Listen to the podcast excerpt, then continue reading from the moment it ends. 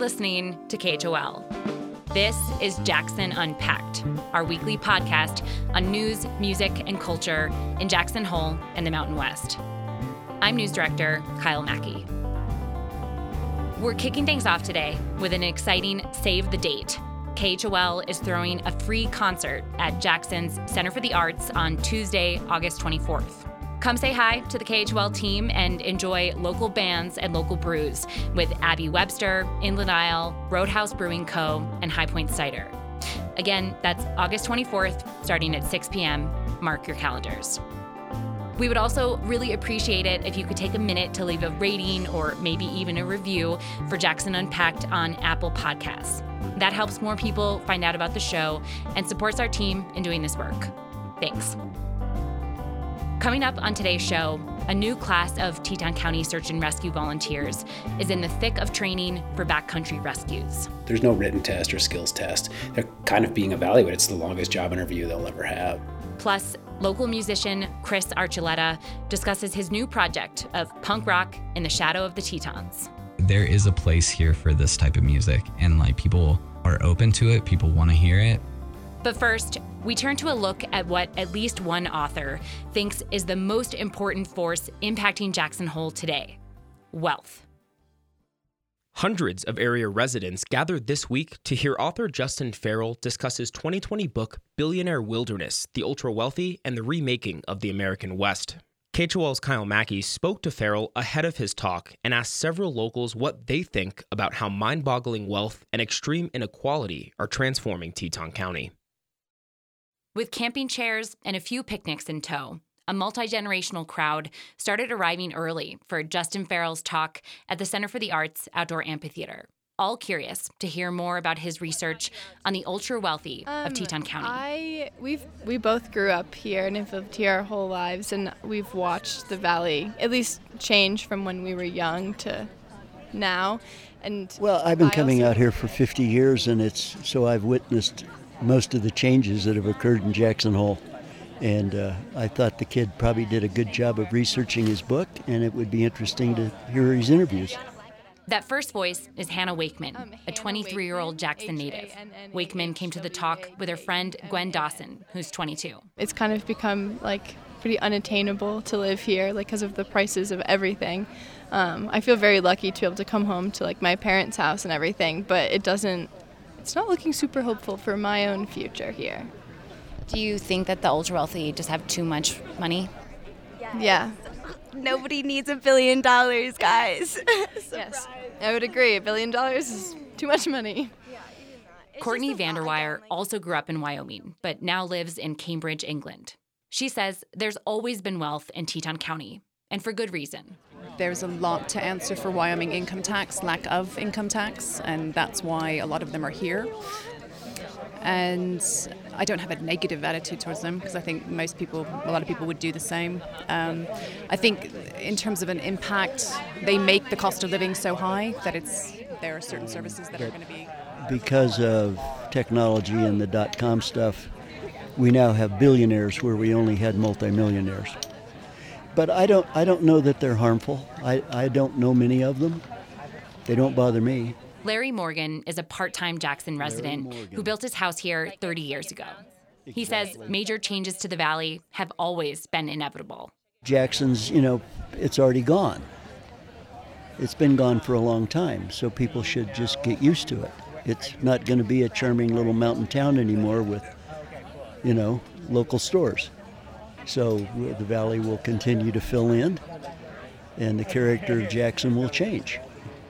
So to escape. As much as some locals might not want to hear it, Morgan's take is similar to some of the conclusions that social scientist, Yale professor, and native Wyomingite Justin Farrell came to over the course of researching and writing Billionaire Wilderness. From what I'm seeing, it's just this train that's kind of going along the tracks and it's really tough to slow down. So I wanted to just read this quote you have in the book. Um, you say people, both wealthy and non wealthy, and organizations that are genuinely interested in moving beyond the status quo and band aid solutions should focus on using their money and power to reform policy and build more equitable institutions. So I wondered if you could talk about some of the policy reforms that you discuss in the book and some kind of maybe practical takeaways that folks might want to grasp onto if they're feeling depressed about what you have written? yeah. So I, I, at the end of the book, I have this epilogue, and it was really difficult to write because things are changing so quickly, and so I shied away actually of recommending specific policies, and a lot of times academics are not very good at that, and um, so I have these broad recommendations, and it starts with first requiring more from the ultra wealthy, and that can happen in lots of different ways um, through you know a tax on luxury real estate transfers. Um, at the state level, I talk about Wyoming's lack of an income tax. I talk about lack of a corporate tax, and so there's some really easy remedies on paper, but the state of Wyoming is not instituting an income tax anytime soon.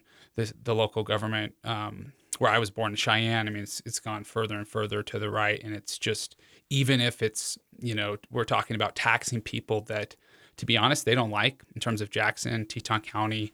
They don't even really consider it Wyoming.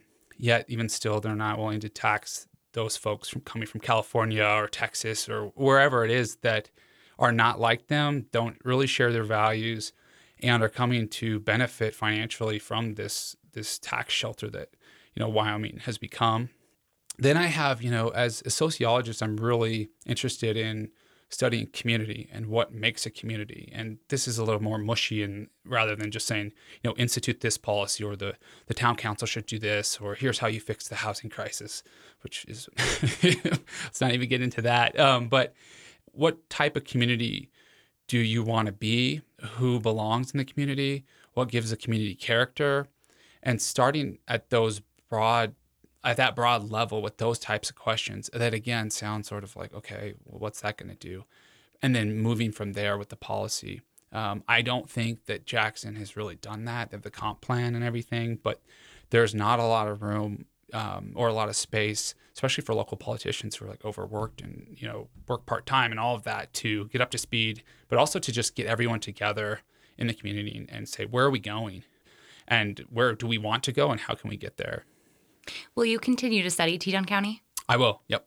Yeah, I already have like so many different projects, and I have students doing their projects, and I have a field course out here where we actually come out here and uh, the students meet with all different stakeholders and learn about different issues with the parks, with the town, everything. Um, and so, yeah, I'll be around for the foreseeable future. Okay, great. Well, Justin Farrell, thank you so much for taking the time to chat with us at KHOL. Great. Thanks so much. You can also hear an extended version of KHOL's conversation with Justin Farrell on our website, 891khol.org, or as a bonus episode of Jackson Unpacked coming soon.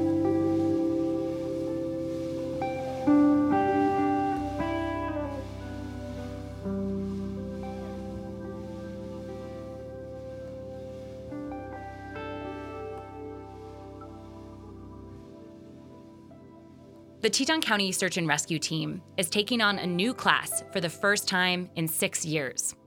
Right now, 10 new volunteers are going through a months long training process, learning how to help those in need in almost any backcountry situation. KHOL's Will Walkey tagged along for a recent training and asked some of the new recruits what drove them to join the ranks of one of Jackson Hole's most high profile and exclusive teams. The Teton County Search and Rescue hangar off Highway 22 is filled with almost every toy imaginable. Multiple pickup trucks, some with jet boats attached to the back, all terrain four wheelers parked next to snowmobiles, and a helipad the next room over. On this Tuesday, though, the search and rescue class is learning about something a little more simple. So, this is what we use now instead of like a backboard uh, for uh, spinal stabilization, and, and it also just makes it warm. The trainees are getting a crash course in what's called patient packaging. If someone is seriously injured in the backcountry and can't walk out, they might get tied on to this back brace and wheeled out to safety. It might take several days. So then we can add the external lashing from the, the uh, litter. Again, under the arms, over the arms, whatever you decided. The new volunteers gather around Anthony Stevens, training advisor for the team. He says the newbies will keep attending classes like this twice a month until April of next year. They have all the kind of introductory new uh, class training, swiftwater rescue, um, basic medical. They'll take a full woofer, uh, wilderness first responder course. Uh, they'll get aviation, how to be a good crew member in the ship. At the end of all that instruction, the new recruits will become full volunteer team members, on call, ready to drive to the hangar at any moment's notice if they're needed on the Snake, Teton, or Togwotee Pass, or wherever else someone needs help. There's no written test or skills test. They're kind of being evaluated. It's the longest job interview they'll ever have. The new search and rescue trainees come from a range of backgrounds. Some were born and raised here, others came for a winter season and never left. Pretty much all of them are badass mountaineers, skiers, and climbers. My name is Lexi Drexel. I'm a physical therapist here. Ian Johnston, um, 30 years old, and uh, for work, I'm a CPA uh, in town for a local accounting firm. My name is Lauren Finero. I'm 29 years old. I've worked um, most recently at the hospital as an EMT tech in the ER and ICU. To get to this point, each trainee went through a months long interview process that started last winter and whittled 152 applicants down to just 10. Brooke Yeomans, a special education teacher at Colter Elementary and father of two, has actively applied several times since 2000 when he first moved to Jackson Hole. I guess I just I wore them down. And they're like, well, we're not going to get rid of this guy, so better bring him on the team and you know, I think I will be a good teammate. I, you know, I just the, the amount of respect I have for the whole team and, and what they do is is is pretty profound. Everyone has their own reasons for joining Teton County Search and Rescue, but a common theme emerged for many of the newcomers, helping people on what could be the worst days of their lives. With the skills and with the training I've had, especially the medical training, it just feels like I can kind of give back to the community with this unique skill set that I've honed. Accidents happen in the mountains, and I don't want that to keep people from pursuing those adventures and recreations and anything I can do to help with that and be part of that team and community to keep people charging and doing what they love and safe. While technical abilities like swiftwater rescue or scaling the Grand are critical, management advisor for the team, Casey Bess says soft skills and selflessness are actually the most important characteristics of a good search and rescue volunteer there wasn't a specific skill set. It was it was primarily people who were going to be good team players, um, who came with a, a diverse background and um, were strong and, and, able to learn quickly. Uh, was some of the main things we were looking for. Back at the training center, adaptability was on full display when a call came in for a drift boat that had tipped over on the Snake River. Bess and Stevens quickly paused training and sprang into action. Suddenly, a relatively quiet morning turned into organized chaos. Started to start tracking your stuff, and that'll update those coordinates. For the trainees, this was also the first time they watched the team actually assemble for a real call. I watched some, you know, instant leadership from many members of the team. You know, their instant commander was established so quickly. Some super advanced um, jet boat skills and knowledge of the river of that section of the Snake was there at the building, and just watching them divide and conquer and get into the field in that way. I just want to be able to integrate myself as a team member and just start like plugging in and going out on missions. Sadly, the day's rescue ended with a fatality, despite a rapid response time from search and rescue. It was a sober reminder for some trainees who say they know it will be hard to respond to tough situations in the places they love to play. But for many new volunteers, bad days in the mountains are exactly what pushed them to join search and rescue in the first place. Yeah, basically, we were um, out skiing, you know, off Cody Peak one day, uh, just me and a buddy, and heard a cry for help across the slope, and uh, we were kind of the first ones that ended up getting there just by happenstance. So I was the one that placed the call, and the heli came in, and unfortunately, um, it was a member outside of our party that had a slip and fall from a pretty um, significant height and he did not make it. And um, had a really tragic accident on Mount Moran and lost two of my best friends. And search and rescue was there for me and there for them. Most current volunteers say it takes about four years for new trainees to finally feel fully comfortable in any rescue situation. For the new class of 10, the next few months are just the beginning, and they wouldn't have it any other way. Will Walkey, KHOL News.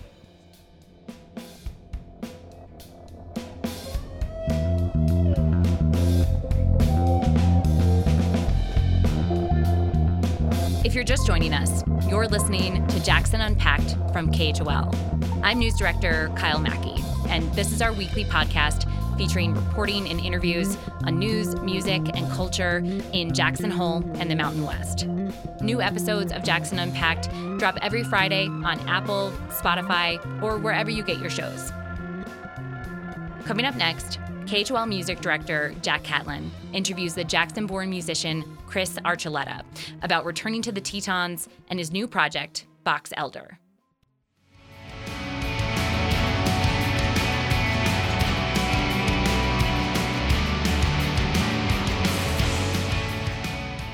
Local musician Chris Archuleta grew up in Jackson Hole and has recently returned home to develop his new alternative rock project, Box Elder.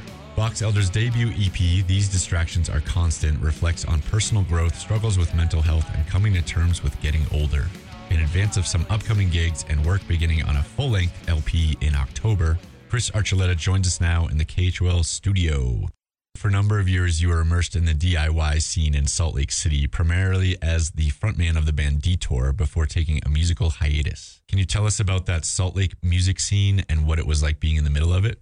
I used to hang out at a venue called the Underground and another venue called the Beehive Social Club pretty frequently. And, and they were just like, I mean, DIY punk rock venues. I mean, it was very much like every piece of equipment was handed down and just kind of fell into our hands and we built venues out of it you know, it was like a really close knit community. Everybody, you know, we were always super supportive of each other and like constantly trying to like get each other booked on other shows. And at that point, we kind of were bringing our friends with us to like a lot of these like bigger shows and stuff like that. So, and I mean, we had people doing that for us. So it was very like built on the foundation of hanging out with friends and like meeting cool people and like just develop from there. And what brought you back to the Tetons where you grew up? Mental health after the band ended um, and stuff. I mean, I was kind of in a spot where it was like I'm not in a band. Like a couple of my other like really good friends, they all moved out of Salt Lake, and you know, it was just kind of like that feeling of like my job is cool, but you know, I'm not really doing anything else. And uh,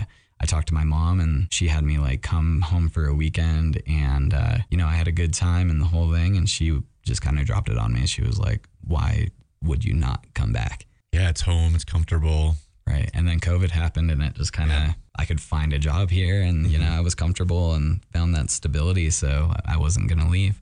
So you've branded Box Elder as punk rock in the shadow of the Tetons. With deep roots in punk, alternative, and emo in a big city like Salt Lake, how do you see yourself making a mark here in the local Jackson music scene? I have been touch and go in the music scene here for a long time. There used to be a punk rock band called Stay True. Their guitar player left at one point and they asked me if I wanted to play with them and so I jumped into a project with them and like we played one show at the uh, the ice rink at Snow King and um, that was it. And it was fun. We had a great time. The people loved it, like the whole thing. And then I moved to Salt Lake.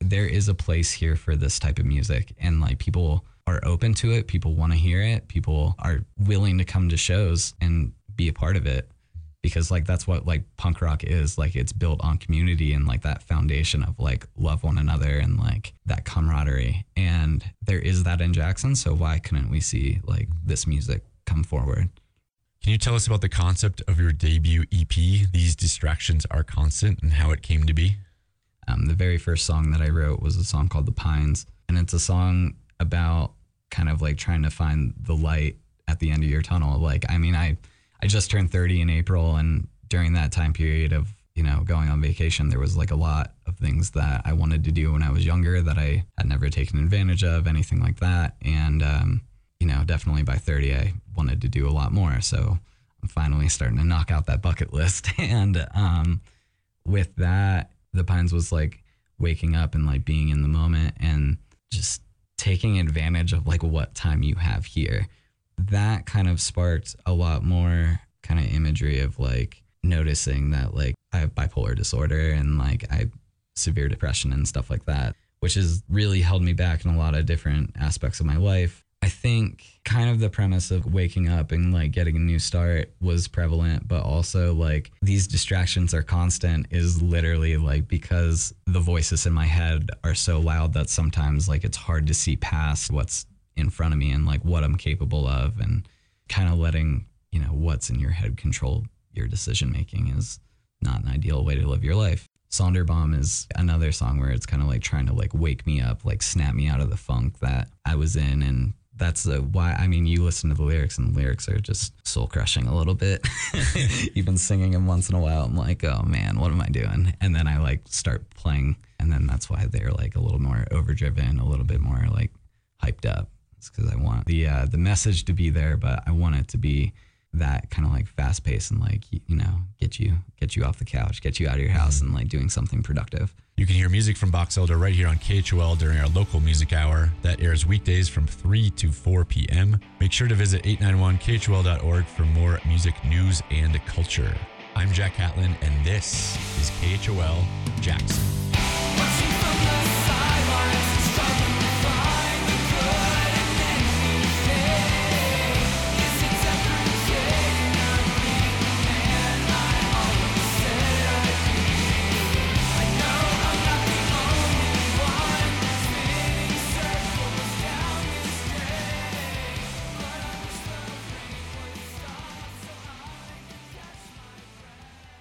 Now for the weekly news roundup. Here are the headlines you might have missed this week. The acting U.S. Attorney for the District of Wyoming announced Monday that a 25 year old Illinois woman has been charged with one count of willfully remaining, approaching, and photographing wildlife within 100 yards following a grizzly bear encounter in Yellowstone National Park in May. Samantha Dehring was identified from video footage that went viral on social media. Dehring is also charged with one count of teasing or intentionally disturbing wildlife. She faces up to one year in prison and $10,000 in fines. Wyoming Senator Cynthia Lummis joined Fox Business Monday to talk about the spending bills currently moving through Congress. A bipartisan group of senators voted to move forward on a hard infrastructure package last week, but neither Lummis nor her Cowboy State counterpart John Barrasso voted for it. Lummis says she's concerned about government spending on both infrastructure and a second Democratic bill likely to follow in the coming weeks, particularly as it relates to inflation. As I visit with people in Wyoming, my constituents are saying every month prices are going up for houses, for rental cars, for hotels, for food, and it is. Uh, reminiscent of the early 1980s, late 1970s, which were a very scary time for our economy and the people who are trying to make a living and make our economy grow. Lummis says she expects a final vote on the infrastructure package, which includes spending on roads, bridges, trains, electric vehicles, and more later this week. The Cowboy State currently faces at least hundreds of millions of dollars of capital construction needs, according to the nonprofit publication WyoFile. The Wyoming Outdoor Council held a virtual meeting Wednesday to discuss what's happening at the Wyoming State Legislature during the summer interim period. Lawmakers aren't technically in session or making major decisions, but committees are still meeting regularly to lay the groundwork for future bills. Program Director for the Outdoor Council, Kristen Gunther, says now is a good time for activists to make their elected officials aware of issues around Wyoming while they have the time to stop, listen, and write stronger legislation. It's actually a really important time um, for us as lobbyists and also for the public to be able to participate in some of these conversations because, theoretically speaking, at least, it's a time for more consideration, more deliberation. The committees aren't as rushed into needing to, you know, get back to the floor for a vote really quickly. Conservationists around the Cowboy State are paying attention to several issues right now that are slated to be addressed during next year's session, from the influx of tourists to public lands to tribal relations. A fundraising effort supporting the emotional and social health of Jackson Hole's kids is still accepting donations from the public through this week. Champions for Children helps fund programs at the Jackson Hole Children's Museum, Teton Literacy Center, and Children's Learning Center, which cater to about 88% of children countywide, according to Patty Boyd. Boyd is executive director of the Children's Learning Center and says this past year has been tough on Jackson Hole's youngest citizens. The kids are, are behind where they would normally be this time of year because of so many absences and um, and so many children who individually could not come to school because of uh, uh, family illness. Um, but we also saw the kids playing things like um, first responder and doctor and all that in their free play. So we know that it's been on their mind and in their family conversation. Like many of the Valley's human services organizations, the Children's Learning Center faces funding challenges and tired staff members. Resources from the community keep scholarship programs, reading hours, daycares, and more going. And Boyd says that can be critical for the development of Jackson Hole's young people.